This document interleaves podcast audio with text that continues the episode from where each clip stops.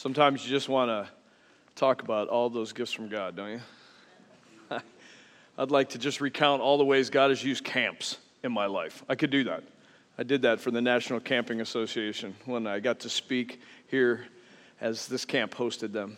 And uh, men and women that serve all over the country. And let me tell you, God used this camp and a time to focus like this on the gospel and its impact in our lives and to extend the gospel to us, right?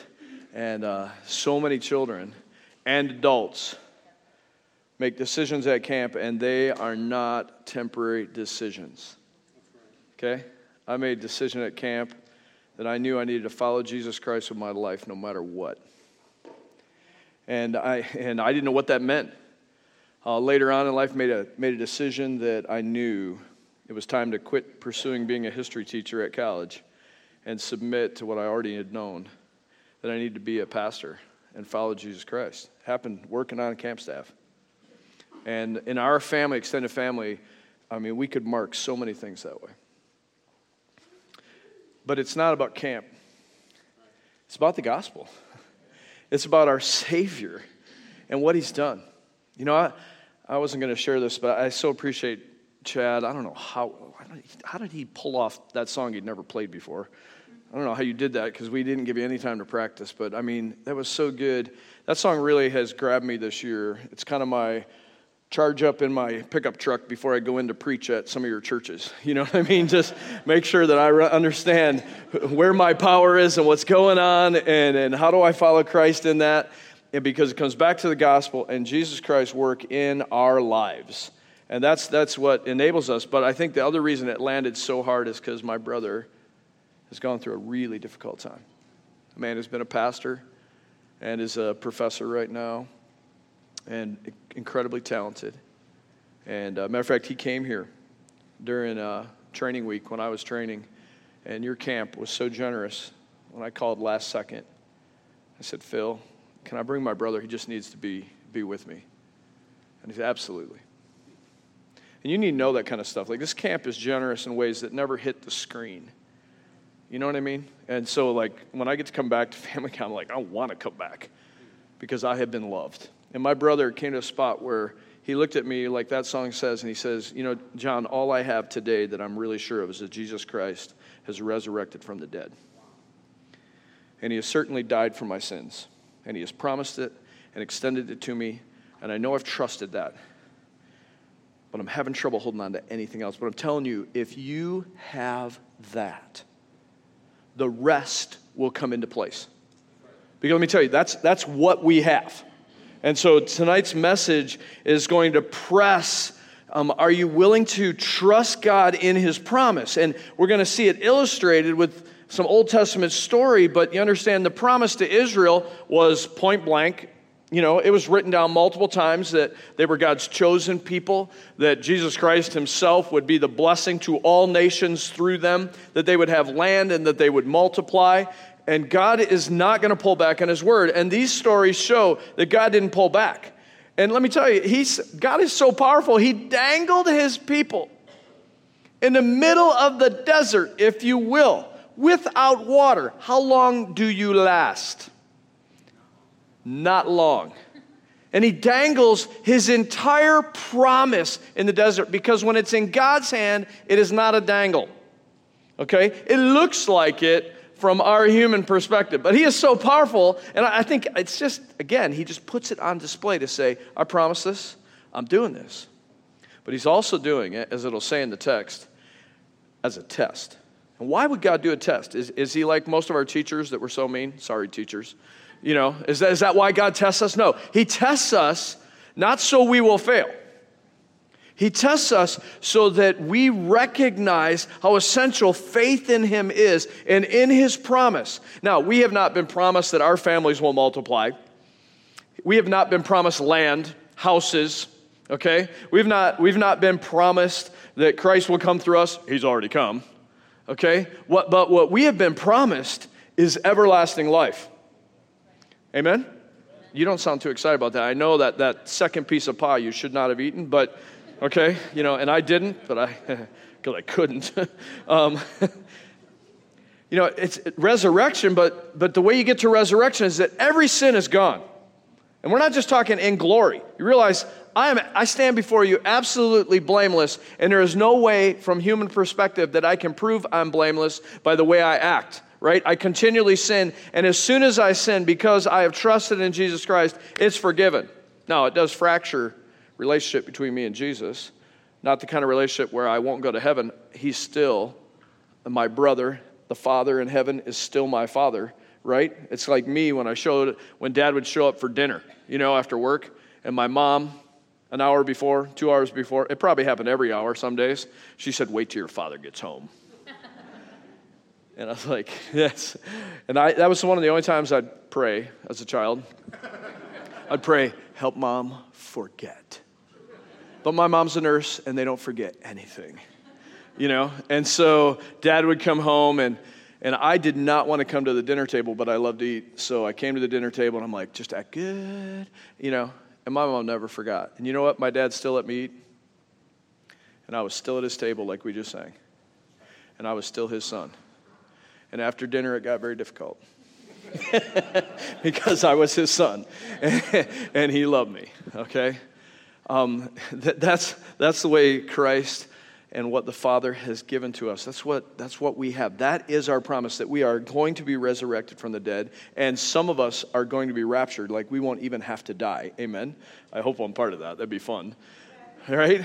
And, uh, but most importantly, my sin is gone, and my sin is gone today. It no longer has power over me. And when you've worked, our house and our table is open once a week for quite a while to those who are going through drug addictions and other life dominating sins. And they would eat with our family on Mondays, and they became our family. And let me tell you, people that have been dominated by sin and know it, which really all of us have been dominated by sin, it's just some of us are kind of ignoring it. Okay? None of us escape that. We all have our favorite sins that we run back to.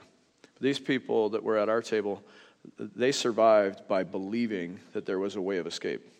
They survived by understanding that the gospel frees us from sin. We do not have to go back to that. And there is power from Jesus Christ, and He is faithful, as our passage has been saying that we've gone to every night so far. You know that in 1 Corinthians. Um, we're in this section of God's faithfulness. Don't go to idolatry. There is a way of escape. That's what we have in the gospel. It's what we've been singing about. Now I come to 1 Corinthians 10. Look at verse 3 quickly. And it says, All ate the same spiritual food, and all drank the same spiritual drink. For they drank from the spiritual rock that followed them, and the rock was Christ.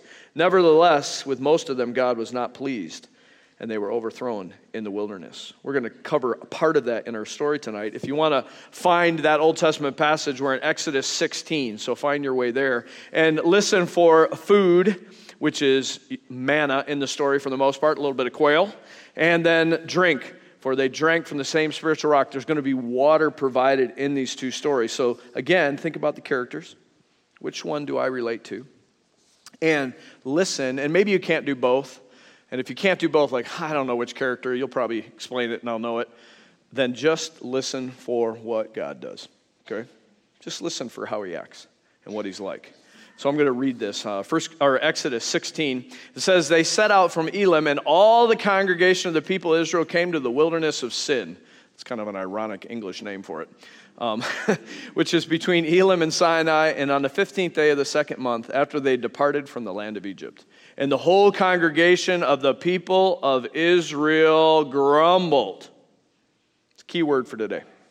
They grumbled against Moses and Aaron in the wilderness. And the people of Israel said to them, Would that we had died by the hand of the Lord in the land of Egypt, when we sat by the meat pots and ate bread to the full. For you've brought us out into this wilderness to kill this whole assembly with hunger. You know, that's crazily illogical. I want to die either way. I mean, did you listen to that? You know, I wish I'd just been fat and died. Okay. You know, but the end result's the same. I, I don't see how this is better. Anyway, I'm just telling you, when we are in grumble mode, which is sin, every time, we are past good spiritual logic. and we say and follow ridiculous things. And let me tell you, their spot was hard. But it was a spot where there was a promise. I mean, they couldn't all die.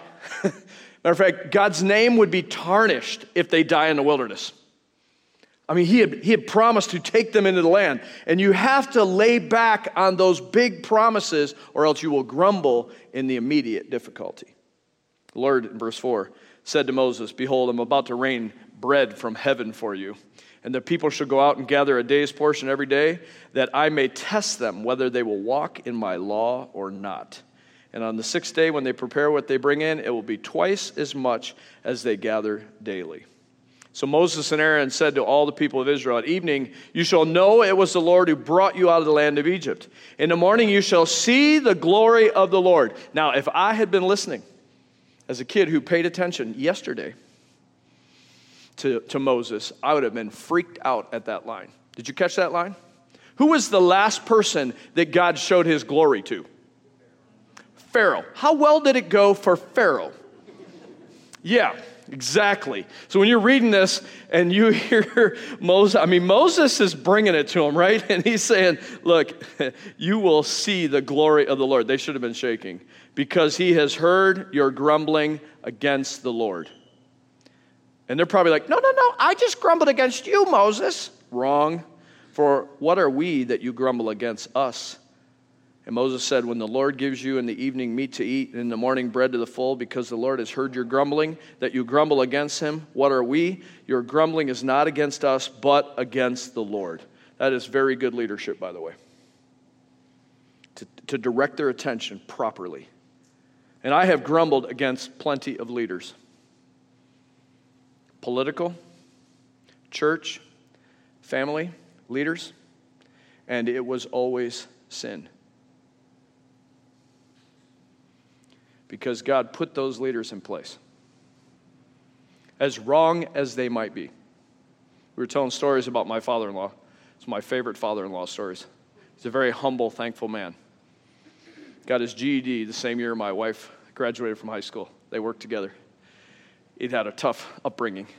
He was a welder fabricator, simple man, but he read his Bible through every year.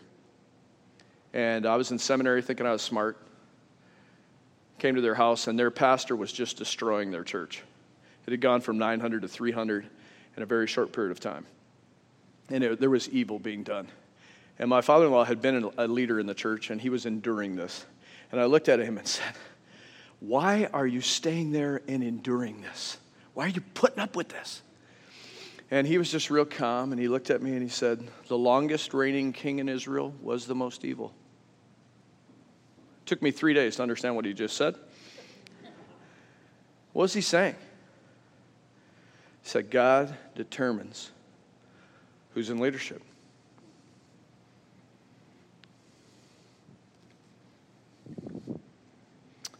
Moses said in verse 9 to Aaron, Say to the whole congregation of the people of Israel, Come near before the Lord, for he's heard your grumbling. And as soon as Aaron spoke to the whole congregation of the people of Israel, they looked toward the wilderness, and behold, the glory of the Lord appeared in the cloud. And the Lord said to Moses, I've heard the grumbling of the people of Israel. Say to them, At twilight you shall eat meat, and in the morning you shall be filled with bread. Then you shall know that I am the Lord your God. That was about as gracious an answer to grumbling that was absolute sin you could ever imagine. Now, we're going to have a later lesson on grumbling that doesn't turn out quite so well. Further, God provided bread. He almost overlooked the grumbling and said, I'm just going to, I'm going to test my people to see if they can follow commands. Um, and he said, I'm, I'm going to send this bread. And he gave, you could follow the next number of verses. And it's all about God's command and are you going to keep it? He said, There's going to, you know, this bread's going to come on the ground. And the people saw it and they said, What is that? It's manna. That's what manna means. And they collected it and they collect so much every day. And, it, and if you don't eat it all, it gets full of worms. So, of course, people were scared they weren't going to have enough. So what they do, they gathered too much, and guess what happened the next day? Worms, and the whole place stank. Can you imagine three million people with worm infested bread dumped out of their tent? That's really a nice idea. In the hot sun of the desert, I'm thinking nasty, right? And then he said, and on the sixth day, gather twice as much. And the people, like some of them, the disobedient ones, like, no, I'm not doing that. And so they went hungry the next day. matter of fact, God was angry at them, and so was Moses. And it was a righteous anger because they went out to gather when God had clearly said, There will be nothing to gather on the seventh day. Are you not listening? And he had provided double, and he said, Cook it and rest because God's love for them was, I am providing a time of quiet and rest. The whole point being that you might worship me, have your attention on me, and that we might have a relationship in this process of keeping my promise to you, which even bigger is my way to prove how I keep promise so that you would live with expectation that my son, Messiah, would come and pay the sin of all people. God had all that set up and actually clearly communicated it a perfect plan for them. And he ends up, they just disobey. And he looks at Moses, How long will you refuse to keep my commandments and my laws? Such a, a disappointing statement. Chapter 17, you like to think, okay, it's going to get better, right? Not exactly, because as Corinthians told us, there was issue with bread, there, was also drink in the wilderness, and they didn't do that very well. So, Exodus 17, it says, All the congregation, Israel, moved on from the wilderness of sin by stages, according to the commandment of the Lord, camped at Rephidim, and there was no water for the people to drink. Therefore, the people quarreled with Moses, which literally means they took him to court. And we do this sometimes when we're upset at leaders. We get picayune, we pull out church constitutions, and we go into legal debate mode. What is your responsibility, Moses? You have not come through. And at the same time, later it's going to say they quarreled or they took God to court, which, by the way, is a great way to lose. Okay, because he runs the court, he is the judge. He's the one of truth, knows all things. Like, really stacked against you, okay? But they quarrel with Moses, which is like quarreling with God. And Moses said to them, Why do you quarrel with me? Why do you test the Lord? And it's supposed to be a little bit humorous. God had tested them. Now you're testing God. It's kind of tongue in cheek, like, What are you doing? But the people thirsted. Just thinking about temporary difficulty. And they grumbled against Moses. They're back to that word says, Why did you bring us up out of Egypt to kill us and our children and our livestock? So you can see how they went from grumbling. Now they're saying, You're the one that's at fault. You're the one that's called, caused this hardship. And, and I'm thinking, Did not God, in chapter 13, 14, and 15, well, they sang about it in 15. I mean, I think the song would have still been in their ears, right? Didn't God, God Himself, I mean, the cloud that keeps showing up, the one that threw the quail down into the camp, the same cloud that protected you from the greatest army of the world at that time and brought you out by miraculous means that has never been reduplicated. I mean, really? But we're just like this. For God saved me. How about you? For eternity. Written down, clean, proven paid the debt for my sin, rose from the dead as proof that I will rise if I die. I mean, laid it down, picture perfect, people handle it, people touch it, historically provable, written down cleanly, preserved, in our lap, multiple translations. Spirit of God registering it to our spirit. Matter of fact, some of you in here haven't believed yet, and that very spirit is making you go, I need to do something with this. And, and you're thinking that's your thinking, and actually, it's the Spirit of God working on you. And He blows like wind. We never know where He's going to land, but I'm telling you, that is God's love of you. He put His Spirit, and He says, and I've sent it as witness, and none of us come to Jesus by our brains. We all come by the Spirit of God doing that work in our life so that we understand these details of the gospel and believe. And I, having had all of that, I have tested God. I have grumbled. I have had my Massah and Meribah opportunity. Those words, by the way, are the, he labeled that part of the country. And those words are what actually mean tested and quarreling so that they could stare at that map and walk by those little places and remember how off they were in their understanding of God. And this is how it ends. Just look at verse 7. Exodus says, is the, there, This was their quarrel, this was their test. Is the Lord among us or not? I'm thinking, the cloud is there by day every day. The fire is there by night, every night. Then, on top of that, after they grumbled and complained, he put wafers on the ground. Now, I go in our backyard quite often, and all I find is dog poop, just so we're clear. I mean, like, there is no manna, okay? I mean, sometimes I look at the dog poop and I think, what is it? You know, but, but there, there, there is no manna, okay? I mean, there has never been manna in your life, okay? This, there was never manna in world history before this. The people knew it. I, I mean, is the Lord among us or not? Ah, I'd really like to call them not very bright.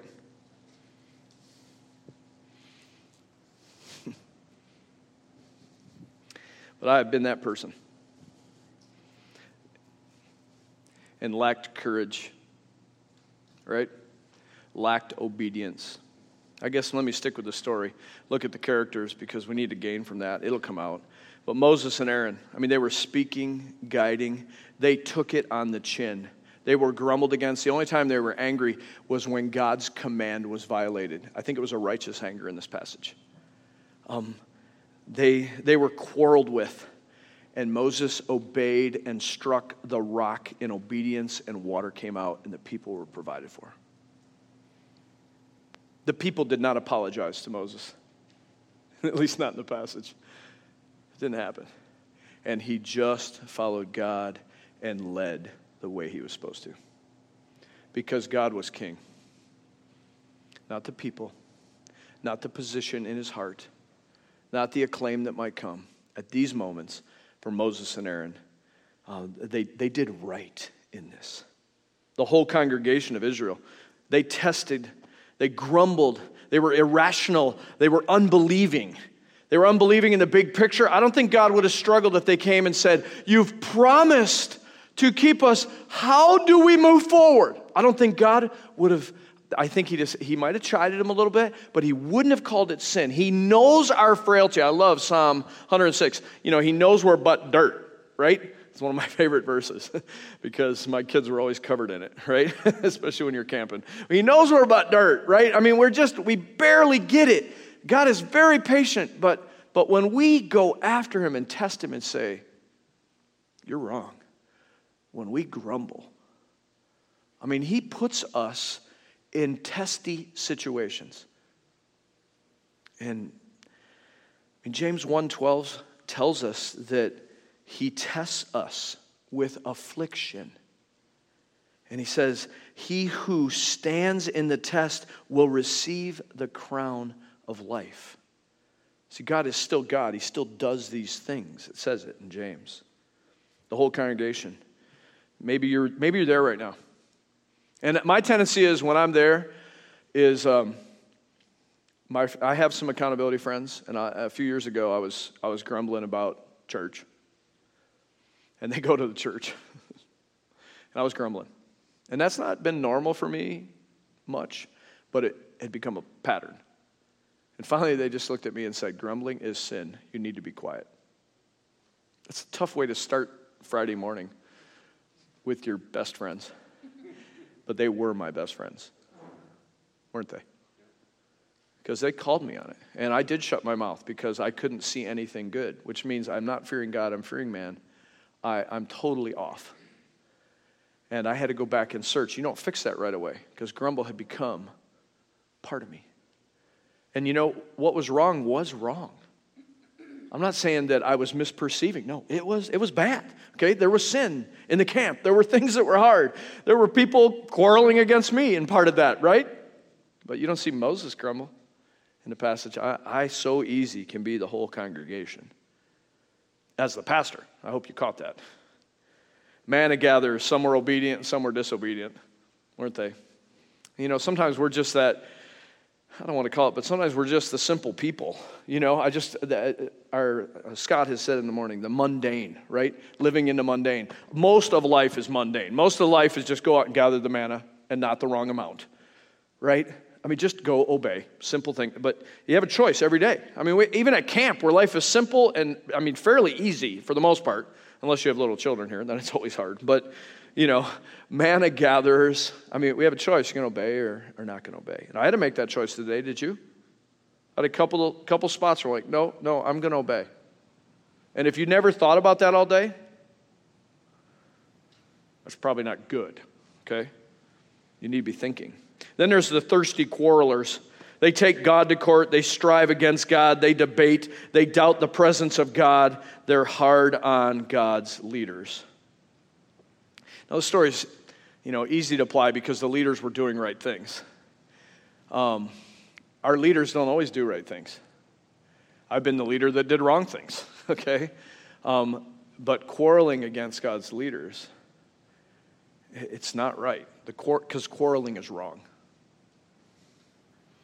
Uh, the believers of Corinth, remember they're part of this story because we're working through, and you think about Corinth, um, you know, I, I spent a little bit of time in the book of Corinthians just thinking about this uh, set of messages. In Corinthians 1, um, 1 Corinthians 1 8, it says, Jesus Christ will sustain you to the end, guiltless in the day of our Lord Jesus Christ. God is faithful. Boy, it says it in chapter 1, comes back in chapter 10, right? By whom you were called into the fellowship of his Son, Jesus Christ our Lord. So the believers at Calvary, or at Corinth, excuse me, they have a promise from God, don't they? That he is going to pre- that they're blameless and he's faithful and he's going to present them eternally. I mean that is an incredible promise. Further just a little bit further in the passage in verse 11 he says for it's been reported to me by chloe's people that there is quarreling among you my brothers. So paul and he's introducing the letter to this church he's saying there's quarreling. No wonder he used this old testament story. And And in the New Testament, or in the Old Testament story, quarreling was met with what? Bread, water, and a test. We quarrel. And what does God do? Jesus Christ meets us, the one who is the bread of life, the one who is living water. And he meets us in our struggle. Is God not gracious to you and you're grumbling that way? He's, if not, if you don't think so, if you've been quarreling and you're sitting in this service, he just did that, didn't he? He just met you right here and he said, Here, think about this. And besides that, some of you ate lemon meringue pie before you came. I mean, bonus, right? I mean, he hands you himself as living water, as bread of heaven. He's the answer in that quarreling. And he says there's divisions here. He says, rather, verse 31 of chapter 1, he says, let the one who boasts boast in the Lord. So he's, he's taking these quarreling believers at Corinth and he's looking at them. He said, you've, you've, you've missed the whole thing. Your responsibility is to boast in the Lord. Um, if you're a, a, leader, if you're a Moses in church, well, then you need to do your responsibility. But for all of us total, I mean, our number one thing is that God get glory. And I'm telling you, the path of grumbling and quarreling never leads to God's glory until we repent of that and then can work on the problem that probably tripped us up. We need to be people like the people of Corinth, who it appears, if you read the rest of the letters, listened to chapter 1 and chapter 10 and they well, in chapter 8, on the way to 10, he says, Your real job is to build up one another in love. And he says it in a way where it doesn't matter. He says, But if anyone loves God, he's known by God. Um, in that passage, he said, Anyone imagine that he knows something he does not yet know as he ought to know? But if anyone loves God, he's known by God. And, and he's telling us, Knowledge puffs up, but love builds up. When I am trying to prove myself right, I am puffing up. I'm telling you. I've left love. I, and, and I tell you, I can be there because I want church to go right. And I, am telling you, I, I spent almost all my life as the leader side of church. I'm telling you, I, I can want to just make it all turn out right. And I can be very righteous about how what I'm driving and thinking is right. And every time I've done that without love, it is a clanging cymbal and if I'm met by people who also see things absolutely right, and they have not love, it is clanging cymbal. There's no way that I, I don't know any of your situations specifically. I planned this months ago, so please don't think I'm coming after anybody here. But I'm telling you that our, I mean, what we need to do, us, we need to check and make sure our desire is for Christ. Because Christ is with us. And we ought to make it our aim that we bring glory to God by bringing Christ into the mix and finding a way to be like minded together with one another. And you might say, you don't know, it's, it's not that simple. No, actually, it is that simple. We make it complex by all the things that we hold on to and our desires and, and our hurts, like, I'm thirsty. I'm re- is God with us or not? Right? We go right there, just like the people. Let's look at God because that is the way out of quarreling. And what is He? I've said it already. He's the bread of life, the living water, He's the rock the place where that water comes from. He's a place of shelter. He is the Christ. He's the promised one. He was promised before we ever saw him on earth, before mankind ever saw him. He's promised in the ages before. And he did a work in us, knowing us in the ages before. He knew we would meet him. He presented himself to us as earth. I mean, he is the Christ, the promised one. He tests obedience. Talked about that. He tests our faith, and he does it in kindness. You're in a tough spot right now? You gotta go, cool. God has tested me.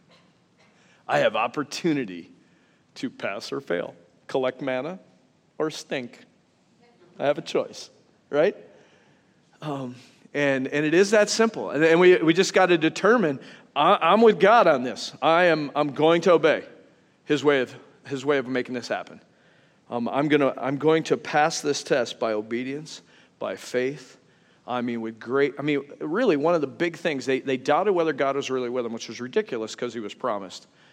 But they were in a hard spot. I mean, thirst is bad, especially when it's your kid that's thirsty. I mean, you, I'd struggle. And what did they really need? They needed patience. Because if they'd sat there patiently, I guarantee you, without a word, God would have put water from heaven to give them drink because they were his people. And he was not going to let them down. He had promised that. Well, you're his people if you're redeemed. And he has not promised you water. In that sense, he's promised you Jesus Christ. How long can you walk in ugly if Jesus is with you? You can walk a long time. And I've had the benefit of a grandfather who walked like this in a church that was destroyed. And he walked, and when the new pastor came, he patiently helped that man see that ministry that had been devastated be rebuilt. I said, Grandpa, how did you, why did you ever endure this? He said, Church, it's not about me. I wish I could have learned that from my grandfather faster, right? And then my father in law, what he says. These are people that understand that God tests, but it's kindness, and he will come through on his promise. He reveals his glory. God does that. He communicates clearly what His glory is going to look like, how He's going to do it. And honestly, if He calls us to endure, most of us aren't going to live 70 more years. And we're going to be in glory forever. So let us endure struggle. I had a great story of somebody this week who, when I was here three years ago, was in the pits. I'm so grateful he told me a story, and he said, Today, totally different. Totally different spot. I said, Isn't it crazy how at certain moments in time it looks like impossible? And now, three years later, it's just totally different. God's faithfulness, rebuilding the whole thing. That's, way, that's what our God is. He reveals His glory, He communicates it. He desires that we remember Him. I mean, God had him scoop up manna, I think this is funny, and put it in the ark, and it never got worms. Isn't that great? I love that. And they didn't have like you know, sealed packaging stuff, right? Just put it in a crock in there. No worms. It's awesome. Um, because he says, I, I just want you to know this. He provides the promise of leaders, he provides presence for Israel and for us salvation, his presence, escape, and power. We have from him, he says in the passage in Corinthians, endurance. How far is endurance? Yep. Another step. And when God's name and his glory and his gospel is on the line, because that's what happens when we get to grumble or, and quarrel, isn't it? When his, and his name and his gospel is on the line, endure, take five longer, patient steps than you'd ever want. Because then, if Satan is in the mix and real evil happens, you will know that you have endured. You'll find your way there. And never measure that by yourself. Endurance is measured together and especially with people who are not in your tough spot, right?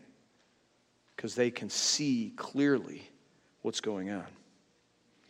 God, this is my last point God gives no rest to those who test him. You know, in the, in the passage, he says that. You'd find the same verses recounted in Psalm 95. So you had to sing about it. Psalm 95 11. And then you go to Hebrews and he quotes it like two and a half times in the course of two chapters. So this is a like definitive testing, quarreling moment. I mean, it's a significant thing in Scripture when it's repeated in each of those types of literature. And in the, the Hebrews passage, he's, he's clearly telling us believers rest will evade you if you do not, if you test God, if you will not believe Him and remain in what He has taught you. I mean, you're just not going to find rest. And the Spirit of God, he says, is saying this, and he quotes the passage.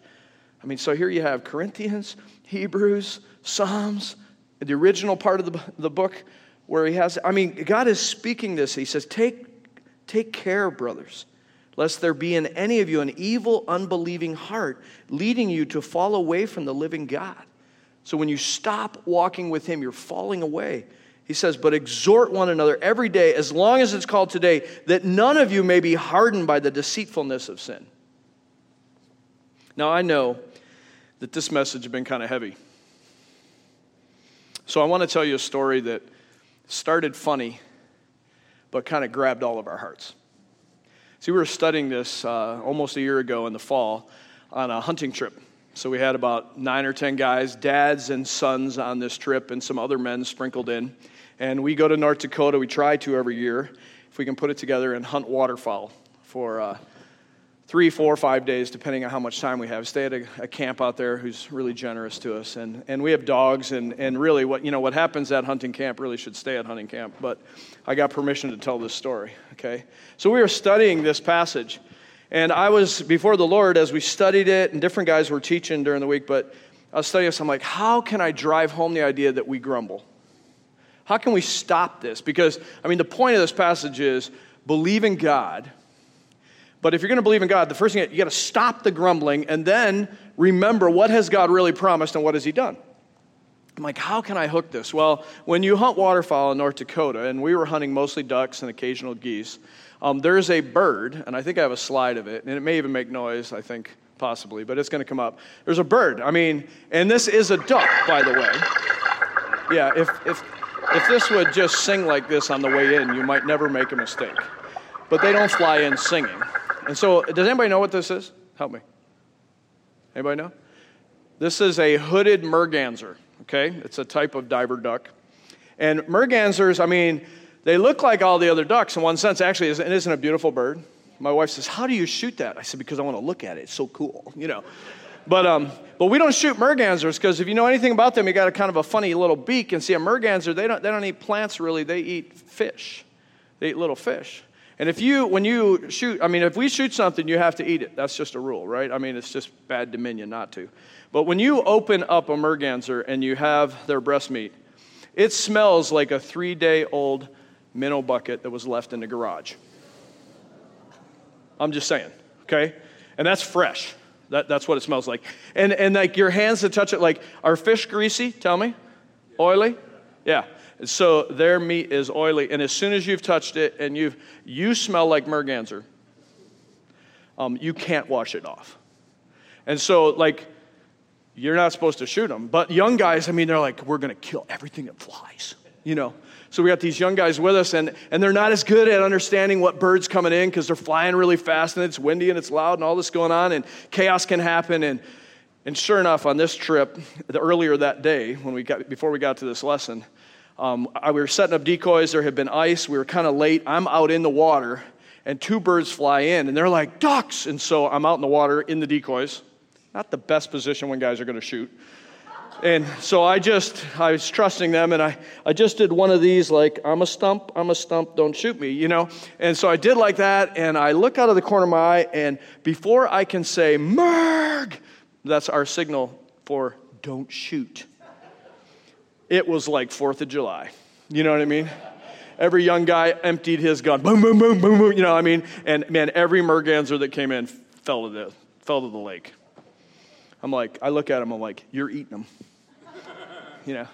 And, uh, and we laugh about that, and we made him eat them, and it's nasty. You, there's, not enough, there's not enough sauce to fix that, you know, just so we're clear. Um, it's really bad. so, so the, I don't know, God just put it on my heart, and, and while we were, I was in the middle of teaching this lesson, it was not pre-thought. I thought, you know what? We are so intense about not shooting, shooting mergansers, and we yell merg. I looked at the boys and the men, and I said, look, if anyone grumbles tomorrow, I want you to say, Merg. Just say it. And, and, it, and I said, if someone says Merg and you're the one talking, do not take it as judgment. Take it as, I should really consider, is this grumbling? Right? Because we can't always exactly know if someone's grumbling. And, and it's not ours to judge, but it is our to protect our brother, as it just said in Hebrews, and make sure that they, they do not find themselves in sin. And so, you know, and we joked about it. I'm like, no, I'm serious. Like, if somebody's grumbling, somebody's complaining, I want to hear Merg. Well, I'll tell you what happened the rest of the, the next three days. The first day after that, we heard Merg a lot. It was actually embarrassing to every kid, the 20 year old to the 50 year old.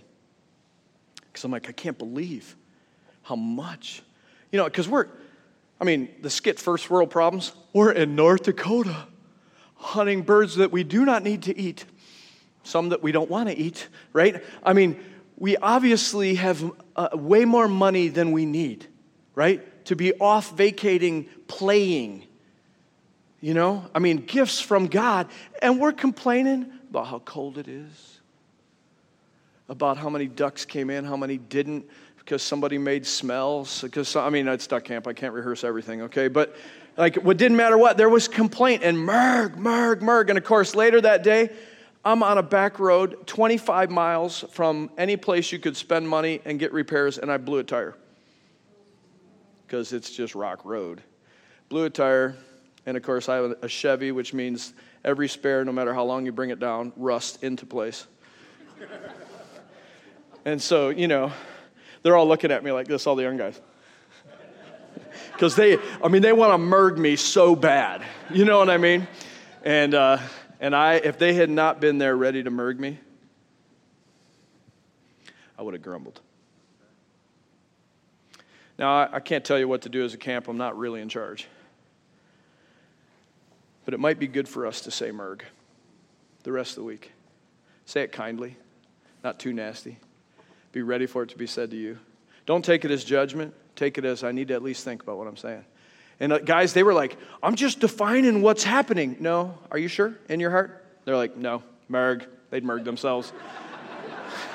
just, it happened. I mean, the end of the week, we always do a debrief before we go home. Every one of those, I call them kids, they're all adults, but they're all under 25 years old.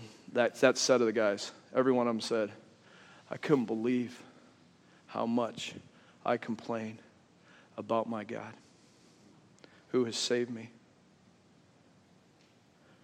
And I'm so glad that we helped each other that way. We've been starting to plan our next trip, and every guy says, as they leave from any interchange, they say, they look at us as they walk away and go, Merg. Right? It's hanging with us because God, I mean, God hates that we test him. And you know, some of you are in brutal affliction tests. So I do not preach this to abuse you, okay? I, I preach this because it was already planned. And I preach it and just ask you go back and meet with Jesus if merg has been in your vocabulary. Let's pray together. Lord, there's next things on the agenda. And there's more in this passage than just quarreling. Sometimes it points out that I need to lead different. I mean, there's many things here that your spirit could be prompting, but I do know that if we'll address our complaint, it will drive us back into our heart, Lord, and we'll meet you, and we'll have satisfaction from you, our rock, our living water, our manna. Help us to be patient, not jump ahead, not accuse. Um, Lord, I may need to be murdered this week. Um, it's quite possible. But may we take that correction among us as brothers and sisters who love each other so that we would we'd be able to live with rest that you give in our affliction, endurance and escape that you have absolutely promised as faithful God who is with us. Thank you for being that. May we worship you in that. In Jesus' name, amen.